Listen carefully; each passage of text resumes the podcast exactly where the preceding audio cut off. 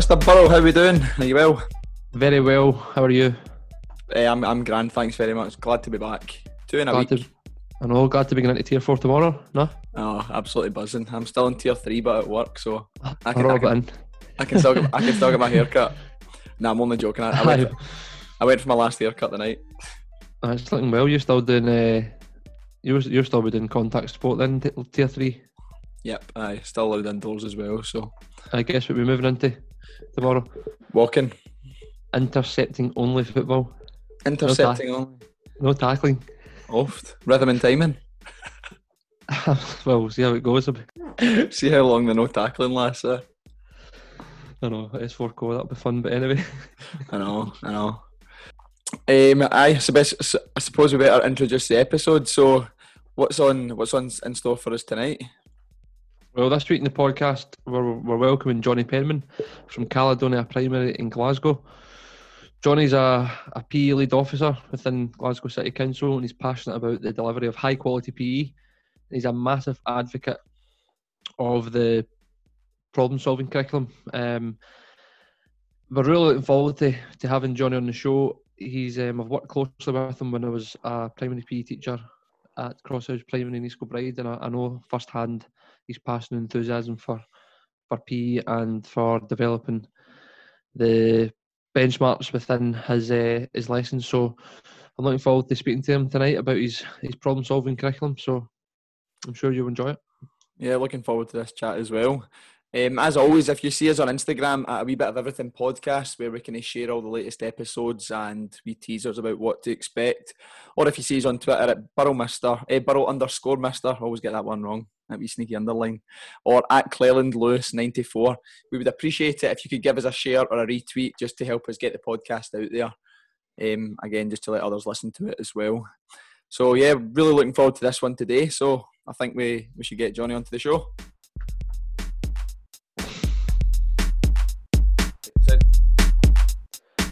Right, Johnny, welcome to a wee bit of everything. How you doing? Good mate, good mate. How are you boys? Yeah, we're good. All We're good just this trying end. to navigate our way through these tiers and see what's coming next in terms of PE. I think we're moving to outdoors non-contact now. I'm, I'm actually four. preparing for children to learn how to do the luge. Some of that is going to be Tai Chi in the rain. One or the other. um, so, uh, thanks again for joining us today to share your experience as a, a primary PE teacher, and I'm sure you've got loads of other, other experiences which will be useful for the guests. So, first of all, would you be able to tell us a bit about yourself, Johnny, and a bit about your teaching career to date? Yeah, uh, my name is uh, Johnny Penman. Um, I'm a PE lead officer and PE teacher in Glasgow. I've been teaching for um, many, many moons. I know it doesn't look it, but uh, I have been teaching for a long, long time. Um, I graduated at uh, Moray House out in Edinburgh. Uh, four, about four days after graduation, I jumped on a plane with some others and went off to Hong Kong and spent three years working out in Hong Kong, coaching and teaching out there. Um, then came back here and worked at Glasgow University for about seven years um, in the sport and rec department, where I met Andy Dale of Yeah, had. Fame. Um, that's where Andy and I, you know, became really good mates and started talking about PE and trying loads of different cool things for physical education for kids in that area. Then I managed to get a job in Dubai, and I went out there as a PE teacher for a primary school in Dubai, and that was four years out there. That was great, really, really learning your craft out there.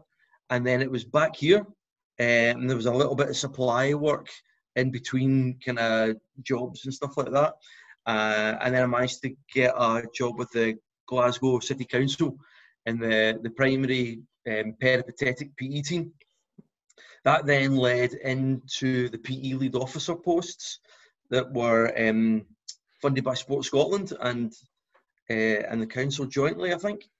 And now I'm split between these kind of posts. I am two days a week at Caledonia Primary, uh, and then two days at uh, I'm sorry, three days. I'm not a maths teacher now. Uh, three days um, with the Glasgow uh, at the Improvement Challenge, uh, looking at physical literacy and how we can improve attainment through movement. Okay, so is that you going round schools and working with other primary teachers for the? Yeah, it's a, it's a targeted approach. Um, we're trying work kids? with schools that are kind of SIMD one and two, Yep. where possible. Um, and we we don't really focus on working with the, the pupils as such because that's not a sustainable model.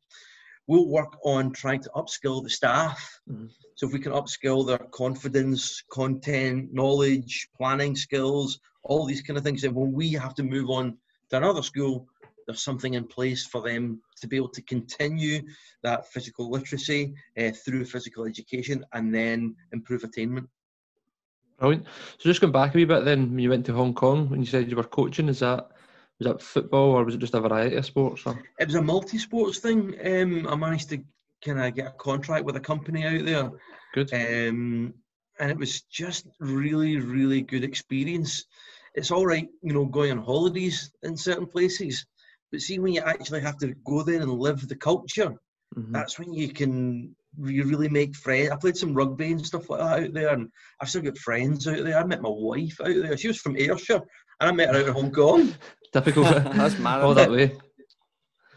Um, but I learned an awful lot there when you start meeting people from international schools and different educations and different backgrounds. You learn stuff that's going to stay with you for the rest of your life, and that was really, really cool. So see when you said you learned a lot, was it more like like lesson ideas and stuff like that, and how to structure it, or Uh, lesson ideas, Yeah. content, different types of pedagogy. I'm sure people will learn that if they went straight into a school anyway. hmm Um, but learning it from a South African and then learning it from a, a local Chinese guy or learning it Yeah. from a Kiwi, you just pick up different, cool, different ideas. yeah, just small little things, isn't it? From Yeah, people. yeah. And these are invaluable, these things. Teaching's great because you can travel on teaching. Mhm. Yeah, definitely. That's what I did a wee stint there in Australia after my probation year. Um, we went out, me and my girlfriend, and we went to America and worked at a summer camp, did a bit of coaching, and then we flew out to Australia on our working holiday. And um, the kind of the primary P out there's a lot different than it is kind of back here because it's like external companies will go in and the school will hire them to come in and they'll be like they will go around and deliver with a, a staff of PE teachers and go to different schools throughout the week Mm-hmm. which was quite unusual. I thought because they don't actually employ primary PE teachers as such. But aye, so I went out there and did a wee stint with that and kind of worked at different schools in New South Wales, which was good. Excellent. That sounds really cool. Aye, it was fun. Learned loads of I the the kind of activities that the, the guy had set up were just loads of brilliant wee like problem solving activities and ones to work on like kind of gross and fine motor skills and all that. And they were like super fun. Even we were just um, loving them. Just things I things that I think would actually work in a high school. Yeah, yeah. And you can adapt and change it and Aye, absolutely. it. Yeah. Have you not seen Lewis, that they were had to pay like one pound or something for it? Was it not? Did I have to pay for this? Aye, that's I think I well? think I think it was like three dollars and I Tuesday. Like the kids had to pay three dollars on a it was every Tuesday, and they would get their PE from this, which And was then that, that was just the way it was, and they paid it as well, didn't they? yeah, aye, Yes. that's it. And that's how the, these these know if that was guys happening Is that, made all, their is money. that all you're worth? Is that all your lessons were worth? Aye. Aye, I there was- not say to him, there was a hundred thousand kids, but uh, you better not say too much about the external people coming in, um, in case you put Johnny out of job. uh, you know. um, I think it'll be so, so, so, what was your first spark going uh, down the teaching route then, Johnny? Um, I think that probably comes from my mum. My mum was a teacher, Right. and she was then a head teacher, and I think that's probably where it started. Um, I'd always been, you know, a sporty kid, and I was good at PE. And then when I got into high school, I was like, you know, I, I think this is what I really, really want to do. Um, and having the background of my mum being in education and great influence from my high school physical education department, I thought this is something that I can I, I, that I can do, and I really want to do it. And I just threw everything at it. Brilliant. Um, so, what is your role then within the Glasgow as, as a PE, lead officer? What is your role within within that team then? The PE lead officer role is really, really crucial to to learning, just learning in general across the city. What we found that is many of the primary teachers don't get a a lot of physical education um, when they're at college.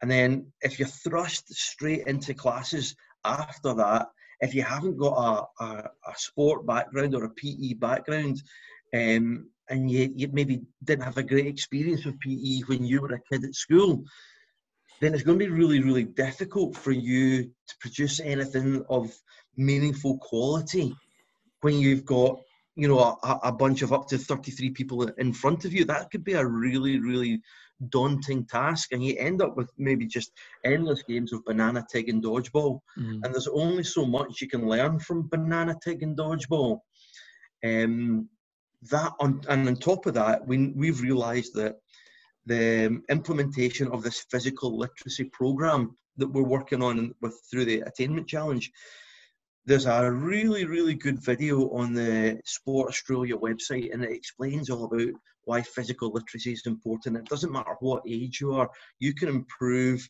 your mental, emotional, social, and physical abilities if you become more physically literate. So we're trying to grow the best group of learners that we can um, I've got certain resources and things that we use. There's a there's a kind of pack out there called Connections, uh, and that was written by loads of different PE lead officers when we had loads of different PE lead officers. That's a fantastic place to start.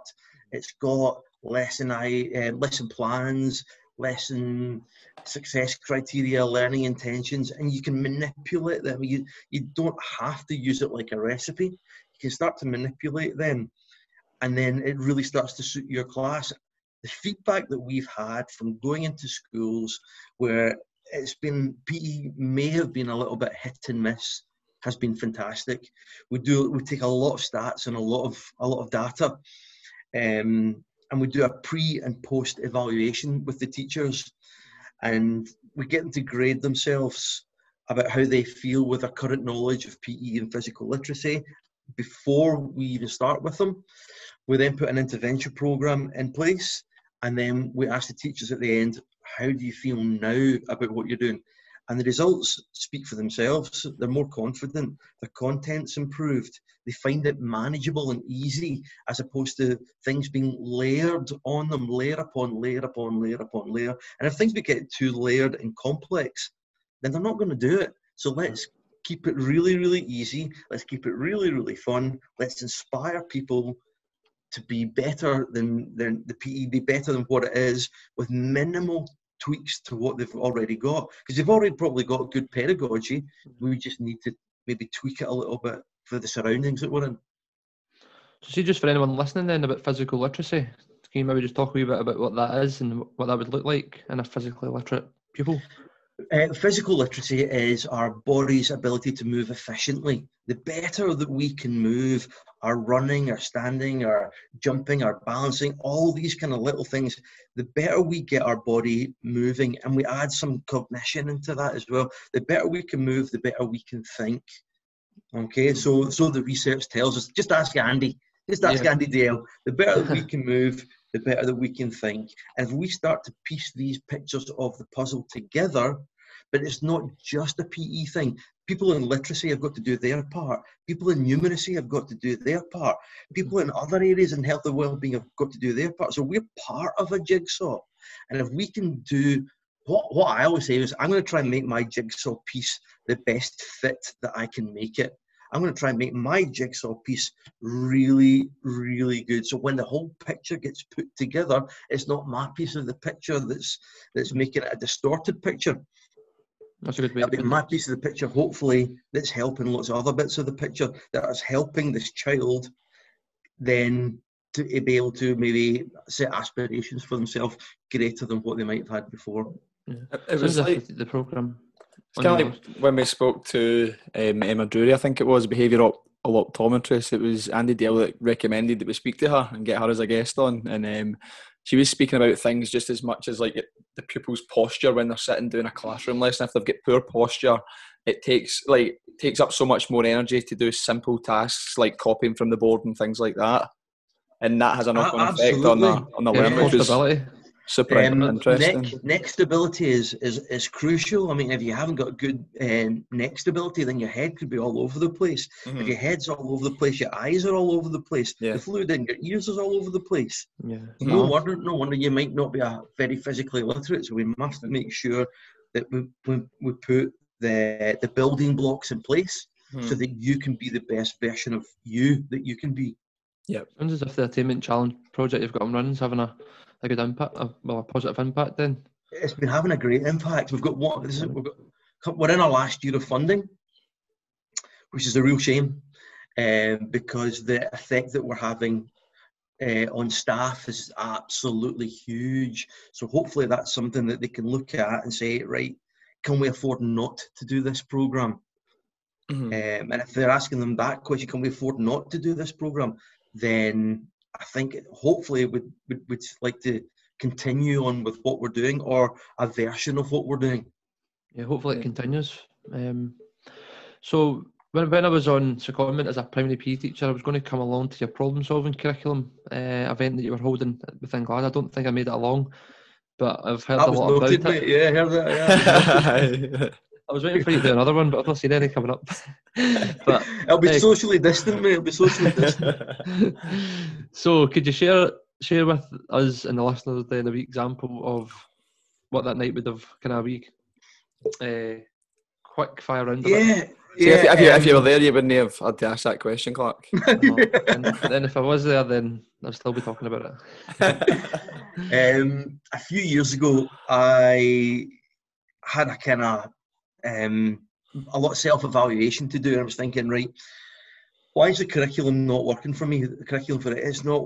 I'm I'm not feeling this. Um, I feel like I'm a bit of a slave to the curriculum. Where's my pupil voice? that kind of stuff. It was at the stage where we're unpicking E's and O's and unpicking success criteria, and the whole thing was getting really, really complicated. So I said, right, what can I do to try and make the curriculum work for me as opposed to me work for the curriculum? And I came across a, a book a few years ago. It was called A Tactical Games Approach, mm-hmm. and I just kind of bought this book off. Um, off Amazon, and I thought I don't know if this is going to be any good turned out to be a complete revelation. I thought this is what I'm looking for. If I can take the concepts of this book, which is basically based on a kind of sport education model. Right. Okay, so it's basically based on a sport education model. If I can take that and add it to all the other areas of the Scottish curriculum, you know, bring that because it's quite a, it's quite kind of technical focused. Okay, whereas our curriculum is a lot of mental, emotional, social, and physical. If I can bring all these other areas into it, then I think I think this is going to be really, really good. I was getting a bit disillusioned with the PE curriculum, so I think I was thinking, how can we future-proof physical education because if we keep doing it the traditional way that we're doing it, we're going to get left by the wayside because all these other uh, subjects are moving forwards and literacy is moving forwards and numeracy is moving forwards and STEM's moving forwards. What are we doing to move forwards? Because I don't want to get left behind because the, the more you get left behind, the more you become the dumping ground of the curriculum and that's not going to happen. And do you feel you've moved, do? do? you feel you've moved away, sorry, from more technical development onto sort of the more life skills like problem solving? Do you feel as if your teaching's moved that way? Or do you still absolutely. see a place for developing the skill side of it, skill development? Absolutely. Oh yeah, skill development is still part of it. Physical yeah. education is always still going to be about the quality of movement. Mm-hmm. But what can I put around that? Because your amazing quality of movement isn't going to get you a job. I mean, when was the last time you did a forward roll sober? you know, I was going to say, I was going to say i'm in lockdown there, but then that, was, that sober. You know, a, a dive forward roll into an interview. that was it, you know. That was it. I mean, well executed. A, a, forward roll isn't a skill for learning life and work. It's a great skill to have for gymnastics and quality of movement and stuff like that. So if I can build through that, and then hopefully give these pupils skills that they can take into a future that we don't know what looks like at the moment. If you then employers are not looking for if you've got a great forward roll or not. Employers are looking for can you communicate, can you problem solve, um, can you do X, Y, and Z? Because we they're the kind of people that we want in our in our company. And if you can have these kind of skills as well as your your quality of movement, then I think you know I'm on I'm on to a winner here. So that was me kind of trying to put in some like critical thinking, some creativity, learning through like with collaboration and stuff like that. And that's how the problem solving thing came about. Yeah, well, I think, yeah, well, I think you're ahead of the game because we did an service day last week and uh, the head teacher put up the top key skills for the 21st century and problem solving was number one moving forward. So it's, it's part of um, uh, Hattie's stuff as well. That's right. Um, it's part the of Australian, Australian guy. Yeah, it's part of his research as well. Um, it was I don't know if it's been redone, but he's got it as something that looks like it's going to be really, really good um, in the future. Um, so that was that was part of it, and then I had to bring in a kind of a hookability. How am I actually going to do this? And I was at a lecture. I was at a SATPE conference. And I was a lecturer. Um, I think he's now passed away. His name's Len Almond. He was part of the Teaching Games for Understanding kind of guru type thing, and he talked about hookability. Is that do your lessons hook people in? What are children and young people interested in at the moment? They're interested in computer games at the moment. How are computer games so addictive? Computer games are so addictive because you have to solve problems to get to the next level. And then you have to do challenges to get to the next level. See, when Minecraft came out, it, at first there was no there was no rules for it. You just had to find out how to do it, and then people would talk online about how you would do X, Y. The books and stuff came later. If you're playing Fortnite and things like that, you might mm. get in a squad and solve problems of how your squad are going to do X, Y, and Z. So all these computer games had kind of leveling up. They had challenges. You had to be creative. You had to work together. I thought if I can put this into a PE curriculum, then I can have this kind of hookability where my pupils might want to level up, get the next challenge, level up, get the next challenge, level up, get the next challenge. That took me back to the the book that I bought, this the um, a tactical games approach book. It's got a tactical games approach, um, and in there there were loads of tactical problems to solve. If I can marry the two of these things up, the tactical problems with the mental and emotional and social stuff, then I've got a, a, a curriculum model that I think might be worthwhile, you know, trying. Mm. So, um, me and some of the other PE lead officers at the time, I had the idea, and we and I mentioned it to, to some of the other guys, and they were quite interested in it. So we started and we broke down the curriculum into like the teaching games for understanding type um, ideas. So instead of just doing football, we had an invasion block. So what would the tactical problems be for invasion type of thing? So you've got athletics and aesthetics, aquatics, net and wall games, target games, invasion games, etc., etc.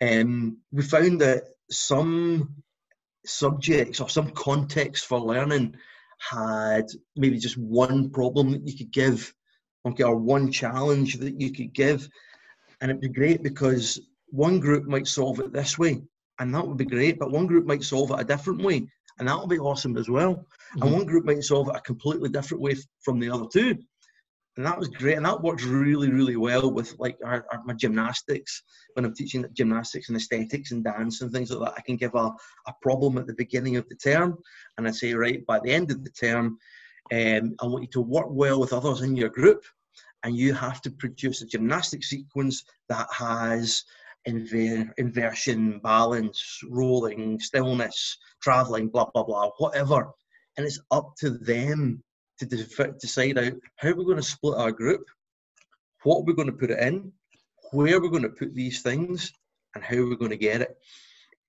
There's a wee stage that I do before that though.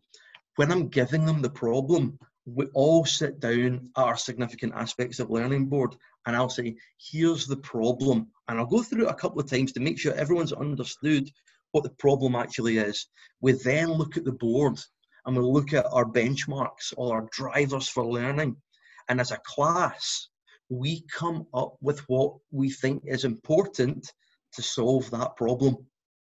So there's my pupil voice. My, my learners are actively telling me that we think to solve this problem, we need creativity, balance and control, uh, blah, blah, blah, and blah, blah, blah. Now, I got this wrong a few times because when I first started doing it, everything was important and I ended up with too much.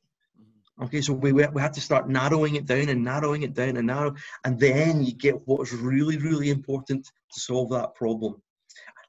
Whatever they tell me is important to solve that problem becomes my main drivers for my lessons, and that's what I'll use as my main teacher teaching points and drivers through the lessons that that um, that come after that kind of first lesson.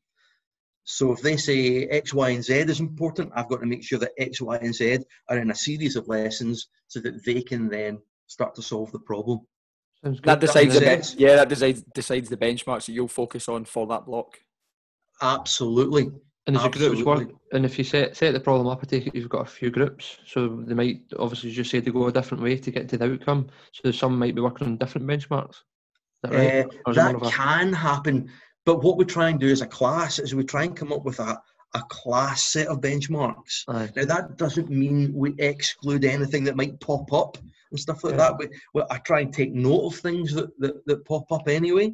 If something's not been one of our main drivers and it comes up and somebody's benefited from that, then that's yeah, just great. I mean, yeah. that's just that's just great. We go with it. But some things have got maybe an overarching problem and then maybe a series of shorter problems. For example, say we're doing invasion games, right? And I'll say the the problem is that I want you to become more effective in play, or I want you to become a more effective player. Underneath that kind of umbrella term would be a series of smaller problems mm. that we work on through about five years worth of teaching. So, for example, say it's invasion games. The problem number one is do you know how to play a game in primary level? Can you play with rules? Can you play with boundaries? Can you play with other people? Can you resolve a conflict? Etc. Etc. So we might just play little games that have class rules that have got that. Then it will start to become a little bit more specific. Then it becomes, can you keep possession? Okay, hmm. because if you haven't got the ball, you can't score. So we work on loads and loads of skills to try and keep possession. Yep. I do this a lot and with, with basketball. How do we keep possession? We can dribble, we can pass. We, and when you start dribbling and passing, dribbling and passing, that's great. And then you can bring on things like, okay, if you haven't got the ball, how can you still be an effective player? Oh, I can move into a space so so and so can get to me, etc. So we look at moving possession. So once you can keep possession, can you then start moving possession around an area. After that, can you start moving it to a target area? Because all possession games always work to a target area. Rugby, there's a try line. Football, there's a goal. Netball, there's a post. Or, uh, rugby, you know, the whole lot, everything has to move to a target area. So when we can start doing that, we then start looking at support play. After we've looked at support play, we look at how do we actually go and attack the goal. And then we've got like shooting and scoring once you hit that kind of stuff, that's me kind of like primary six, early primary seven. We've done everything that we can to attack the goal. We haven't even looked at what if you've not got the ball? Mm-hmm. What do you do if you've not got the ball? So we look at regaining possession and we look at defensive strategies or defensive tactics that might be you might be able to get the ball back. So these are done all in game scenarios and game situations um, and in as fun a way as I can make them so that they can then transfer these concepts to loads and loads of other skills, or oh, sorry, other games. Can't believe I didn't go that night. Missed so much. Um, um, so, so we, just... we went through the whole curriculum and looked at every, not every sport, but every concept. Have you got a bank of problems for each concept? Yep. Each, yeah. So is that has that taken you a while to get it right to get up to the standard that you've? Was there a lot of trial and error involved in that, or? There's a lot of error. a, lot, a lot of error. yeah, absolutely. Aye, that's it. Absolutely. Um, but having a backup of a text that's there, Yeah. you know, from the tactical games approach, sets me. Doesn't mean I have to make as many errors. Mhm. The errors I might make would be more of a um, uh, uh, maybe a timing error, or I didn't get the timing right, and that we didn't get that far because I've maybe tried to pack too much into a lesson, Yeah. um, or so and so's had a meltdown and we didn't manage to do X, Y, and, and Z. So how can I support that person next time when it comes into this this kind of situation? Mhm. Um, yeah, so we went through loads, all the all these these concepts, aquatics, gymnastics, blah blah blah blah blah, about how we can get a bank of problems so that we can then challenge these pupils not just physically but mentally, emotionally, and socially, so that once they've finished these kind of blocks with me, end of P7, they've got these skills in place that they can transfer to other sports and hopefully transfer to the workplace later on you know once they once they finish school. I know how to work in a team. I can solve a problem. You know i can change things so i can get to a desired goal. Hmm It's so much more relevant, isn't it? I find it that way. I'm not saying that that anyone else's pe curriculums aren't good. I'm, I'm i bet they're brilliant but i find this hits so many different markers for me um, which is why i'm so passionate about it because i can see the difference and i can hear the difference that it's having on some of the pupils that we've been working with. Hmm Um, I did it at the um, Scottish Learning Festival. I presented this at the Scottish Learning Festival. Some of the guys up in Aberdeen have taken this concept up at Cults Academy, and they they're flying with this in their core PE for you know in high school. They've changed their core PE from just from what they would normally do, which might be games and skills, and they've done it in a problem-solving approach. And I'm due to go up there, but a wee COVID number means I can't get anywhere at the moment. I'm in tier four. I can't go up to Aberdeen. Mhm. That's a nightmare. We were just talking about that before we came on. Have you, have you got any like intention to doing any more kind of like CPD along the lines of that problem solving curriculum that you just spoke about? Or Absolutely, absolutely. I plan to do a couple of webinars. Mhm. Um, I'm going to try and do it in, in two phases because I want to try and engage as many teachers as I can. My first webinar, I'm hoping, will be getting started with teaching games for understanding. Yeah.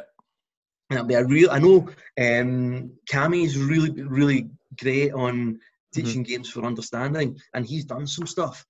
Um, but I'm going to try and set it up as a, a live webinar. The great thing about it is the guy who wrote the tactical games approach is going to try and get on the webinar with me as well from Brilliant. Kent State University. He's now associate dean at Kent State University in, in, in the US. I've been in contact with him and he's really, you know, up for coming on to some of the, the live webinars when we're talking about problem solving and, and talking about teaching games for understanding. So my first one would be teaching game, how to get started with teaching games for understanding. My second one would probably be onto my problem solving approach because it is that kind of next level. Mhm. Uh, if you haven't done any of teaching uh, games for understanding, it, the problem solving would maybe be a step too far. Maybe, maybe for a from a from a primary you know point of view, I can see a lot of secondary guys might get a lot out of it because they'd be schooled in that anyway. Um, so they could join them, you know, whichever one they want. Uh, But I plan on doing a, a couple of webinars if I can when I s- when I get back to work and and uh, getting everything done. Um, I think that'd be super useful. Like, Yeah, I like how I see the problem. So I like how you make the problem explicit at the start and share it with everyone, and then they pick the benchmarks to best navigate their way through the problem. Because sometimes when you're talking about problem solving, or I am with my class anyway, it's more something you talk about at the end. Here's some examples of how we were problem solving today, or you just say you were working on your problem solving. You don't really get into detail about what the problems were. You just expect it to nat- naturally occur, which I I think it does. But I think making it explicit, like we need to work on are attacking with width. That's a problem we've got. How can we?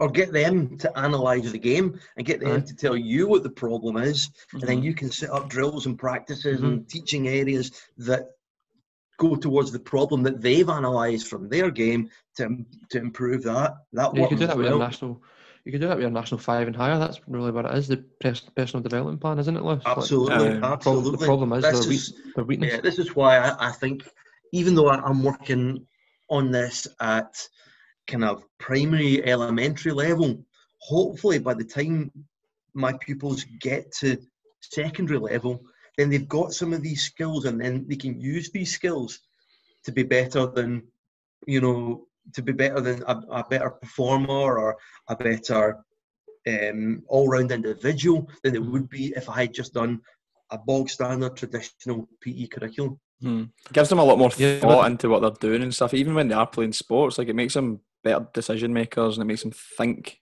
consciously about what they're doing rather that's, than. That's, but the great thing about it as well is, say you're you're totally into BMT. Mm-hmm. BMT can still better movers and thinkers. It can still run through this as well. You can still use all these amazing other pedagogies through this. You want to do whole part whole, you can do whole part whole through this. You, you want to do teaching games for understanding, that works through this. You, you want to do BMT, that'll work through this as well. Your pedagogies that you believe in um, can still work through this curriculum model because this is more of a curriculum model than me going in and teaching problem solving. Yeah, I definitely. Yeah, well, if you're needing if you're needing two guys to run your chat box on your webinar, give us a shout. No, will do, mate. I will be. I will be, mate. I will be. Don't worry, I won't miss this one. Brilliant. Right, uh, Johnny, you spoke to us quite in depth there about your, your problem solving curriculum that you've kind of implemented and the success in that that you've had with it. Moving more on to the kind of teaching models and what kind of success have you, or what is your kind of most go-to teaching model that you use with your your classes? You spoke a bit about teaching games for understanding. Do you have anything else that you have you've had real success with when teaching the the pupils? Yeah, I, I use a lot of um, Better Movers and Thinkers as well. Mm-hmm. And I love how Better Movers and Thinkers works on executive function skills. I'm a big fan of executive function skills. I use that a lot um, when I'm teaching, um, and I wouldn't have known about that if I hadn't done all the uh, the BMT tutor courses. I think that is a, an amazing skill um, that children can have um, for mental, emotional, social and physical development, and that runs through my my model of this. Teaching games for understanding is a kind of prerequisite for my problem solving areas because I've broken them down in, in a certain in a certain way. Um, I've had that's kind of the, the, biggest successes that I've had. Um, what I'm hopefully most proud of is the relationships that you start to build because it's not me just spoon feed teaching you. We mm-hmm. have to build up a relationship where you have to tell me things so that I can prepare for you. So you have to tell me that things are what's important. This is important to solve that problem. Then I make sure that that element, these elements, are in my next lesson, so that you can improve on these elements, so that you can um, you can improve and, and solve this this problem. So I think the relationship building, I think, is really really important and that's one of the things I'm, I'm maybe most proud of. Um, how to build relationships so that you can then do more than you would normally do traditionally. Mm-hmm. And see, for example, see with the, the BMT stuff, how much do you put that through your lessons? Is it mainly for like warm ups and things like that, or do you have it going like, like, see, would you do some stuff in like the middle of a lesson or? Absolutely, yeah. I use it um, it's like a tool. Okay, mm-hmm. all all these different pedagogies are like a tool, and you have to choose what tool is right for the job.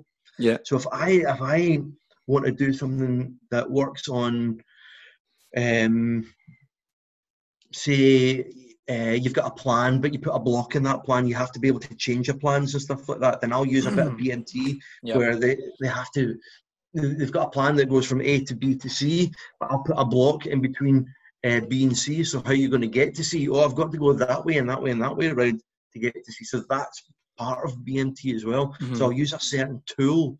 Um, if something calls for something a traditional approach, then I'll use maybe a little bit more traditional approach, even though I'm not really a traditionalist when it comes to it. But if the if that's the tool that's required, I'll pick that tool out my my my my back pocket, and I'll use that tool. Mhm. And there's another amazing pedagogy called free flow, and that's a whole other segment. That's a whole other.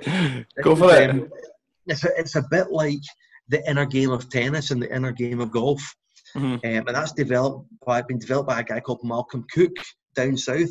And I'm a I'm a free flow tutor. I'm going to be doing a lot more f- free flow. Um, and that's all about how your body feels. It's about like acceler- accelerated learning, how your body feels when it's in the game. What do you see when you're in the game? How can you change your focus to see something different when you're in the game to be able to execute a skill? That's something that's really, really cool. And I'm almost untapped at the moment. Um, but th- these kind of books, like the inner game of tennis, the inner game of golf, they are kind of the basics of what what free flow is. Is that For like example, spatial awareness? Spatial awareness of what's going on it's more you? like mental awareness. Mental. It's more like mental Okay. awareness. Right.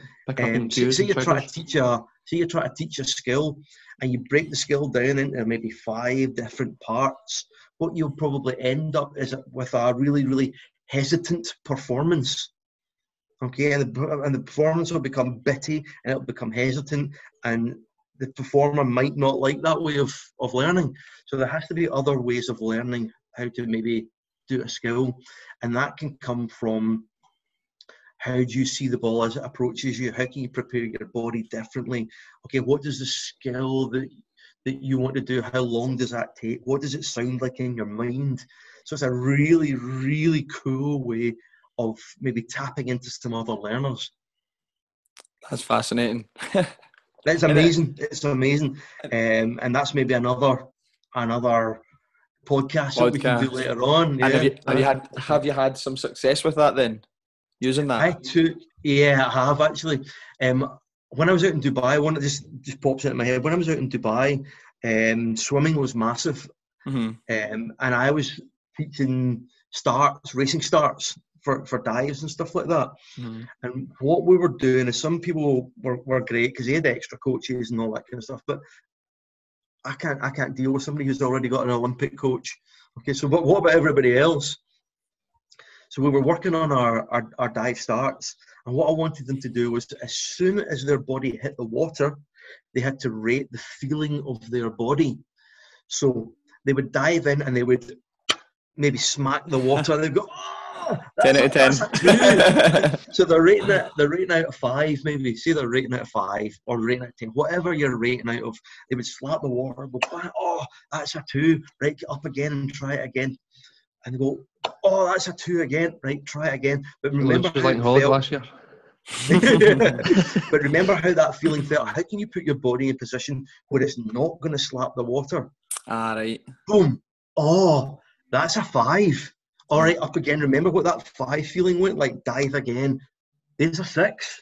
Dive again. There's a six. Dive again. Oh, that one felt like an eight. Right. Right. Remember that feeling in your body. Let's look for eights now. Remember how your body felt.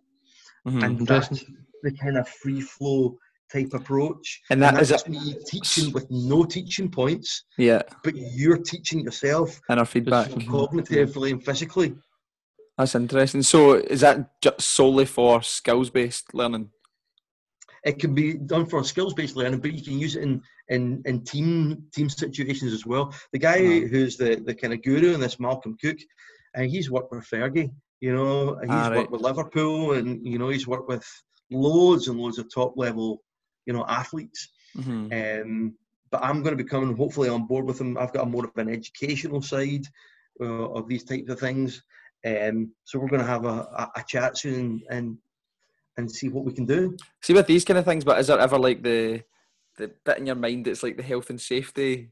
Like, is there is there you're kind of slightly limited with some of the stuff? Like, you would need to obviously understand. I wouldn't. I wouldn't try it with a back triple back summy or something like that. You know I mean? Uh, I don't yeah. think the risk assessment goes that far. But But even even as much as like see the thing that I, see trying to teach the pupils how to do a serve in badminton, like the, the classic is they always try and serve it and then the the shaft of the racket goes past the the shuttle head Mhm. Mhm. and then of it like would you just be saying so that would be oh that's a one and then just keep them doing that until they would get it or there's lots of other different ways that you can interview with. It depends on what type of learner you might be. Right. Okay. Okay, so say, um, right, well, I, I I work on sometimes sounds. Mhm. Okay, and if I'm teaching to, to begin a, a badminton game, I'll I'll start with a backhand serve. Yeah. The reason the reason being the shuttle's dead close to you. Yeah. Okay, and you're not throwing the shuttle. Shuttle doesn't move at all. hmm So they've got the shuttle, they get themselves kind of set up, and all I want them to do is do two words. They do tummy, ping, tummy, Right. ping, tummy, ping. Okay, and if they can then get the racket on their, their tummy and then ping the shuttle away, you can then start. Okay, what was that a good ping? Okay, okay, rate that ping out of Yeah. five rate that ping out of 10. So it's not always your body sense that you can rate. yeah. You can rate the sound. It's like a golf shot. You know when you're smoothing, you hit that golf shot, it sounds, you know what I mean? Mhm. I spent too much time in the rough buck to get that. mate, I've got, uh, it's more than three quid a, a lesson for me, mate. I'll tell you that. Absolutely. No, I love that. Like that's so simple, isn't it? Oh, Belly that's- ping. Like that's just It- How yeah, much do you tummy try not over- tummy- how much you try and overcomplicate like uh because there are so many teaching points. You look at all these resources and things like that, and there's about ten teaching points on how to perform a backhand or a forehand serve, and I'm like, really? I think that helps with Yeah, timing I as well. think- The belly ping, getting the Uh, what I, what I found is that the problem with it I found was that when I was using that, you know, kind of traditional method, I was the one that was getting in their way Mm-hmm. because I'm I'm I'm giving them eight points for a, Yeah. a serve. Yeah, forget it. You know, Yeah, like that. Yeah. things tummy, ping, tummy, ping. Okay, now start rating the ping. Now don't even put a net up. Just Yeah. ping it anywhere in the gym to start with. Yeah, absolutely. No, that's brilliant. That's something that that would even work in high school. Hundred percent. It's class. Uh, you might not use Tommy ping, but You know about something else. Just- yeah, just- yeah, listen, you may need to change the listen, know listen, listen. It, it, it, it could. I could see it happening. Yeah, Right. but there's loads and loads of different um, different ways you can work on Mm. the sound of the shot. Sometimes I'll get children to focus on the ball that's coming towards them, Mhm. and I say, "How do you know if that ball's moving fast or slow?" Like, what, what are you talking about? Well, so how do you know if that ball's coming fast or slow? And then we'll, and I will not give them the answer, and then eventually we'll get, "Oh, the colours on the ball are spinning really quickly." Mhm. and then you've increased the relationship between the learner and the ball that's coming to them and they, they're, they're so much more focused so Mhm. i get children to focus on the seam of the ball the colors on the ball um, and then they, before you know it they're moving to the right positions to receive or to pass or whatever Mhm. Aye, that's just the detail. it's Isn't it? brilliant. Good. without going into technical detail Yeah, aye, it's just like really simplifying that, isn't it? Just aye, aye, really simplifying that helps understanding. yeah for me anyway i'm a simple guy Aye, no, definitely. Like I like that, like like the structure, and again, the the easier it is for you to teach, then the easier it is for them to understand. Ultimately, isn't it? Absolutely. And then there are certain pupils who might not learn that way, and they might Yeah. like eight different points. You know, yeah, so exactly. use the tool that's right for the job. hmm Yeah, brilliant. Love it. Right. So, with regards to the benchmarks, you kind of spoke about them there. How with your problem solving curriculum, how you get the class to to come up with them. I guess the question is then, how do you then assess them and keep track of these benchmarks and the pupil levels? And is it the case of you've got spreadsheets, or do you just use solely professional judgment, or I've got how both. do you go about it? Right. I've got both. I've got a spreadsheet with all my pupils' names on it, and then to see if they're on track or not, that I'll use the benchmarks and I'll just kind of red, amber, green stuff. But I've got a box at the side where I can put notes in, Mm-hmm. and these notes start to form my report. Okay, my reports are based on the benchmarks, they're based on professional judgment, and they're based on the moderation cycle. Mm-hmm. Um, one great tip that I learned was um, to keep it easy, assess the learning. So whatever learning you've been put, putting in, assess that. Don't worry about Mhm. the, the other stuff. That might come out in your notes, but in the majority of it, assess the learning. And that was a great tip for me. The great thing about the problem solving stuff is it allows you to take lots of different types of um, gather lots of different types of evidence because there's conversations involved, because there's conflict involved, because there's quality movement involved, that means you can comment on these different things. It gives you a lot of different ways that you can um, pick up on different things as well, Mhm. uh, which which can be really important for you know for teachers. They know to know what the children are like in class, what are they like with working with other people, etc., etc. Um, so you can gather evidence from a variety of sources because that kind of system lends itself to being a lot of different different sources. hmm 'cause I think that's where sometimes a bit of the confusion comes up, like all these different ways, and to try and keep it as simple as possible because there's like twenty odd different benchmarks. And you've got all these different levels to try and distinguish between Aye. with all the pupils that you're working with, and I guess it's just like you said, just assessing the learning and again. Whatever learning you put in, that's what you assess, and that'll mhm, and that'll be the benchmarks are there to help keep you right as well. yeah, and your own professional judgment. If you've got friends, bring your friends into the class. You know, your mates Yeah. into the into the or other people in your department, and we kind of go into other schools and stuff like that. You know, at, Mhm. the, at the moment. Do you ever Uh, get the, the pupils to do any self reflection on any of these, like on the benchmark statements, like simplified versions of them? And I simplify the benchmarks Mhm. and I get them to rate themselves on a like one to four score. I try and do it on one to four, so they just can't choose the middle one on a one to five. yeah, Um, so I'll say, okay, in this block we have been working on invasion games, or we've been working on net games, and then um, what have you done well in net games?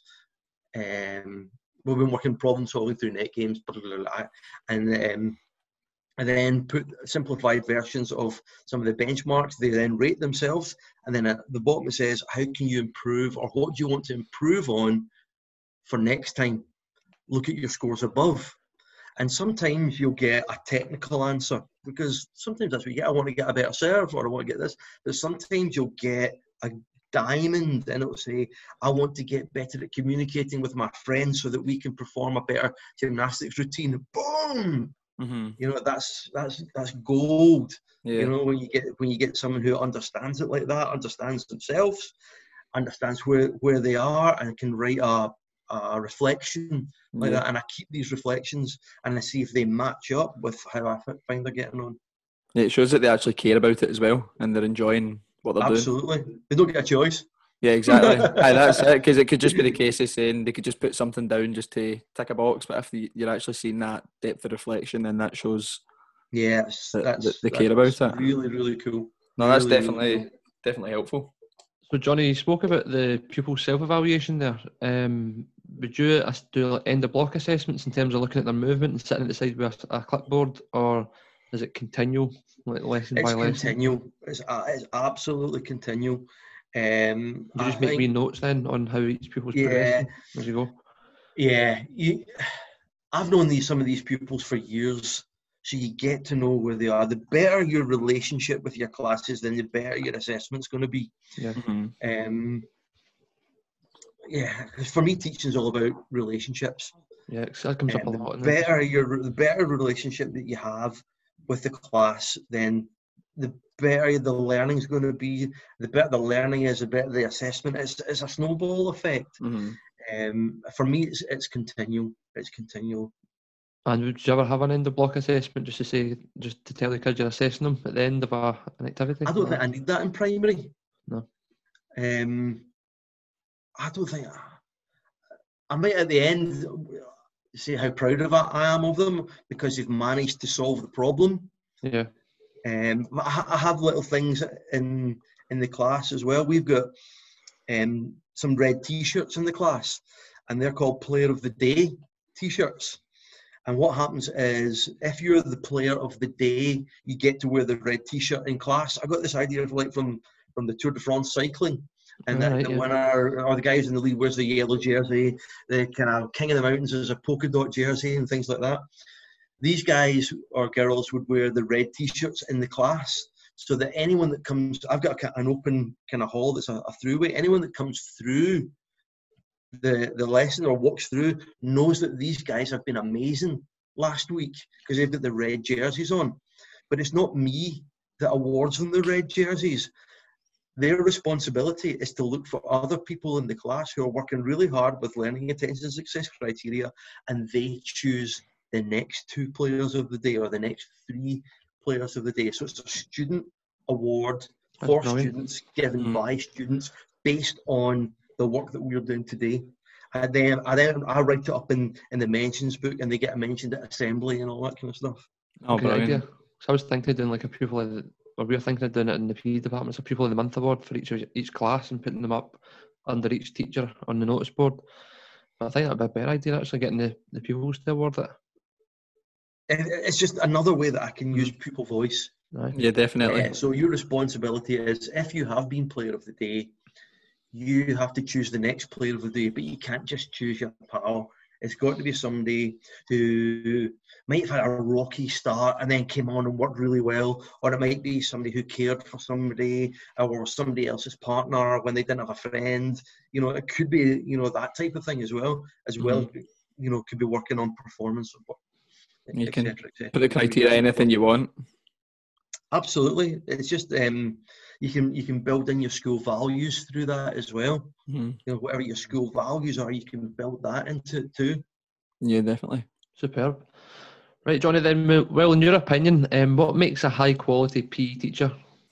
I think um, the same thing that makes a high quality geography teacher, the same thing that makes a high quality maths teacher, the same thing that makes a high quality nursery teacher. I think that's about relationships. Mm. Um, someone who's good, make, makes great relationships with pupils, someone who's reflective, someone who isn't afraid to make a mistake. Um, yes, you have to have a, a certain depth of knowledge. That helps as well. Um, but at the end of the day, teaching teaching about partnerships and relationships. So the better you are at partnerships and relationships, then the better teacher you might be. Mm-hmm. Is he just to put you on the spot there? Then, if the relationships are so important, have you got any hints or tips for how to build a, an, a, an effective relationship with a people? Like ways and strategies that you. I treat them like you want to be treated. Yeah. You know, don't yep. talk down to them.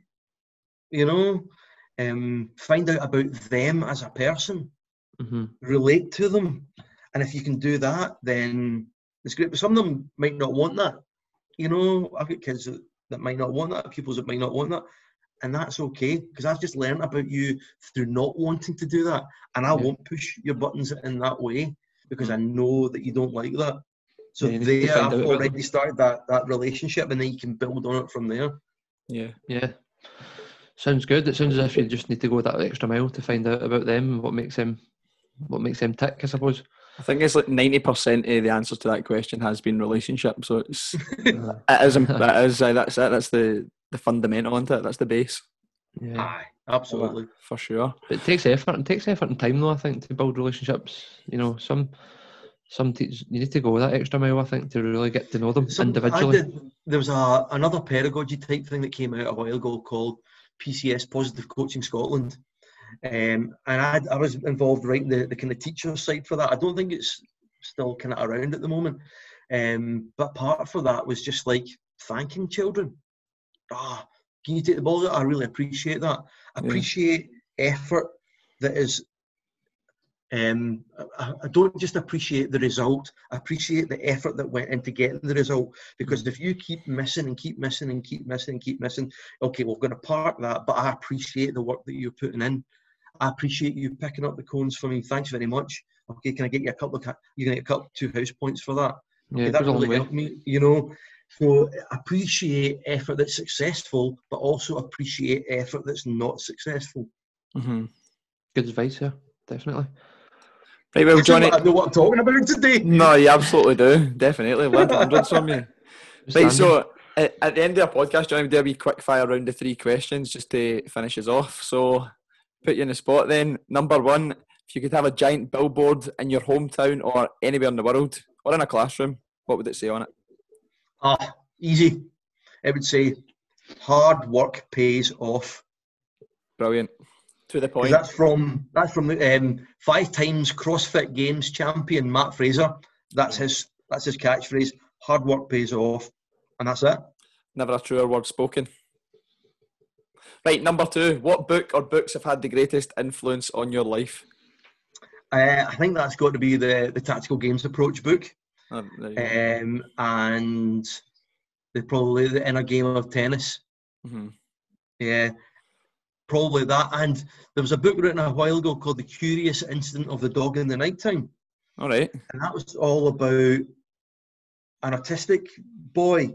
And that really hit home because my son is autistic.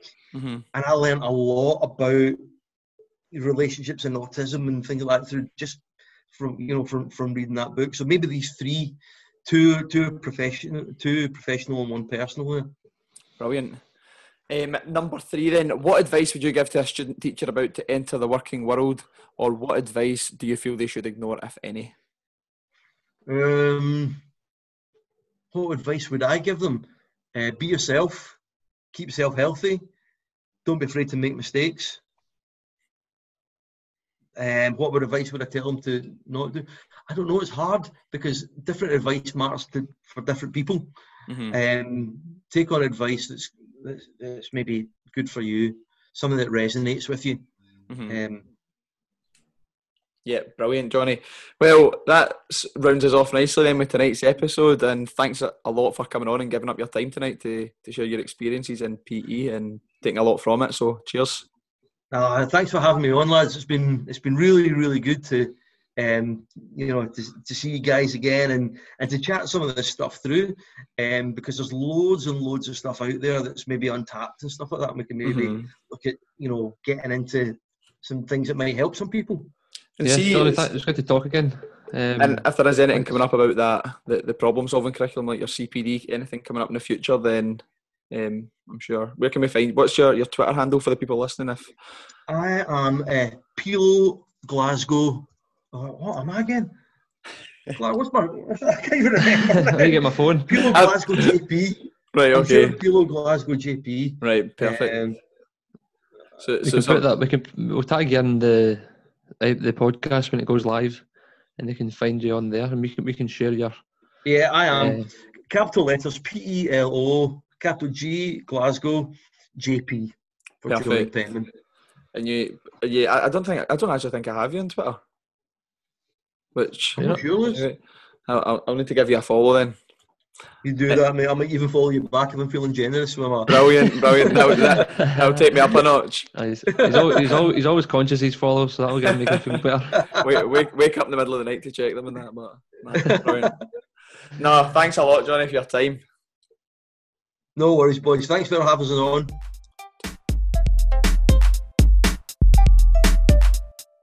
Another fantastic episode to be a part of. Really grateful and appreciate Johnny's time tonight.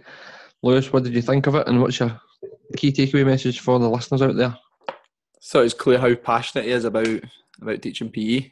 Absolutely loves it, and um, he's worked really hard over his time as a PE teacher to get to where he is just now, and that's evident. He's got so much knowledge, and you can just like ask him anything on the spot, and he can just come up with all these brilliant Mm. examples. And that's I think that's a sign of someone who's worked hard at it over the years. He's got a, And a that- that was right his, wealth uh, of knowledge.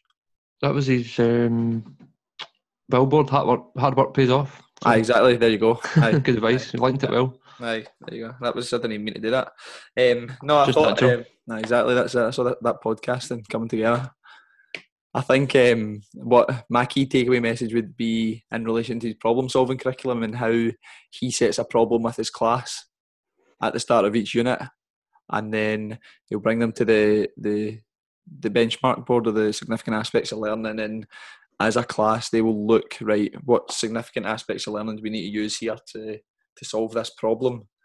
And he said I like it like you said at the start how he kind of got it wrong and they ended up being able to justify a reason for using every single one of them but just narrowing it down to maybe three or four and again giving the pupils that voice and they can choose the benchmarks or the styles that they want to use to to, to solve that problem. And that's what they'll work on for the the block so I And it creates was, like a, bank, a bank of money problems, doesn't it? Doesn't it? Yeah. That feeds into the bigger one. Mhm. Aye, so from that big problem, then breaking it down, and then that's what kind of shapes his lessons. Mm-hmm. So I thought that was a good way of structuring it, and I'll be really, really keen to find out more about it. Because he said he was going to do a webinar on it in the, the future, so something I'll definitely be getting involved in to to, to learn more too. about it. Um, Definitely. I think that'll be useful for anybody that's well any PE teachers because we all teach we're all responsible for well most of us are responsible for teaching S1 to S3 so um, I think that could come in very useful and just adapt it to your school's context as another tool to use. Yep, another tool in the toolkit. Yeah, absolutely. So yeah, that would be mine. I thought that was um, I thought that was really interesting. Some other things he spoke about were, were fantastic, but that was the one that stood out for me most. What about you? There's lots of things in there I like too. He spoke about that new free flow um, feedback uh, mechanism that he was talking about in that strategy. So, but my, probably my key takeaway message would be around about the pupil of the month award that he, he gives out in his classes. So he was talking about how the pupils in the class will nominate someone um, for pupil of the week. Actually, I think it was, and they wear the red jersey, similar to the the Tour de France um, teams. Is it Team Sky? Or was it just the Tour de France in general? They wear the yellow jersey, don't they? The leader. Yeah, I think aye, they had different jerseys for different um, things like that. The, the polka dot one for King of the Mountain and stuff like that. Yeah. So uh, that would be that would be useful. I would think for for the secondary school as well, where they could each class could nominate every week or every month the pupil of the month based on. He was talking about the school values. You can link it into as well. So whatever your values are, make sure that's explicit and the criteria is clear on um, what what they're getting voted um, in regard with with regards to the values. So that would be something I'd look to take away and implement within the BGE. I think it was working S one S three, and it takes away that um, that sort of work of you being able to vote for the best person and puts the ownership over to the kids for them to be able to recognise respectful attitudes, responsible behaviour, and um, not yeah nominate. Mm-hmm. So that, that's something I'll take away and implement something we've been looking at anyway as a department, and he's given me the idea for it to not be done by the teacher but by the pupils themselves. So he seemed he seemed very big on pupil voice, didn't he? Yeah, I think it need to be for the motivation and for ultimately ultimately learning as well. Mm. If they're self motivated and they feel as if they've got a certain amount of control over the learning. Yeah, rather than try to force something. It's hard though. Sometimes you feel. Sometimes you, you always think you go in and it's to be the way you want it to be, but mm. it's, it's difficult to actually take a step back and allow them to have some control. That just comes through. Just let it go, mate. Confidence. Let it go. Belly, chest, head, let it go, as Wim Hof would say. yeah, I will right. leave it at that.